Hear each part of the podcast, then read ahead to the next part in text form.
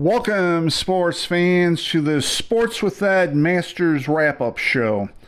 In this show, I'll bring you up to speed on what happened in today's second round at Augusta National.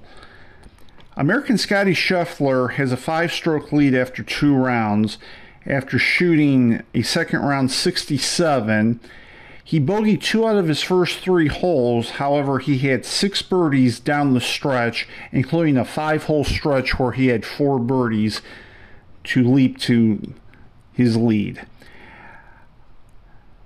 Defending champion Hideki Matsuyama, Irishman Shane Lowry, South Korea's Sungjae Im, and former champion South African Charl Schwartzel are all tied for second place at 3 under par.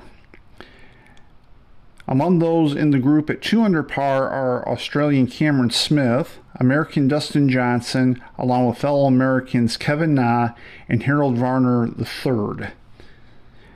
Tiger Woods made four bogeys in his first five holes. However, he rallied down the stretch to come in at one over par, shooting the 74 today.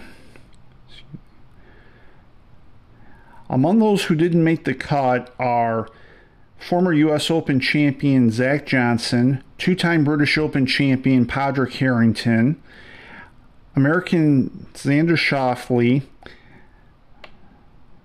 Englishman Justin Rose, and American Bryson DeChambeau. And that will do it for this second round wrap up.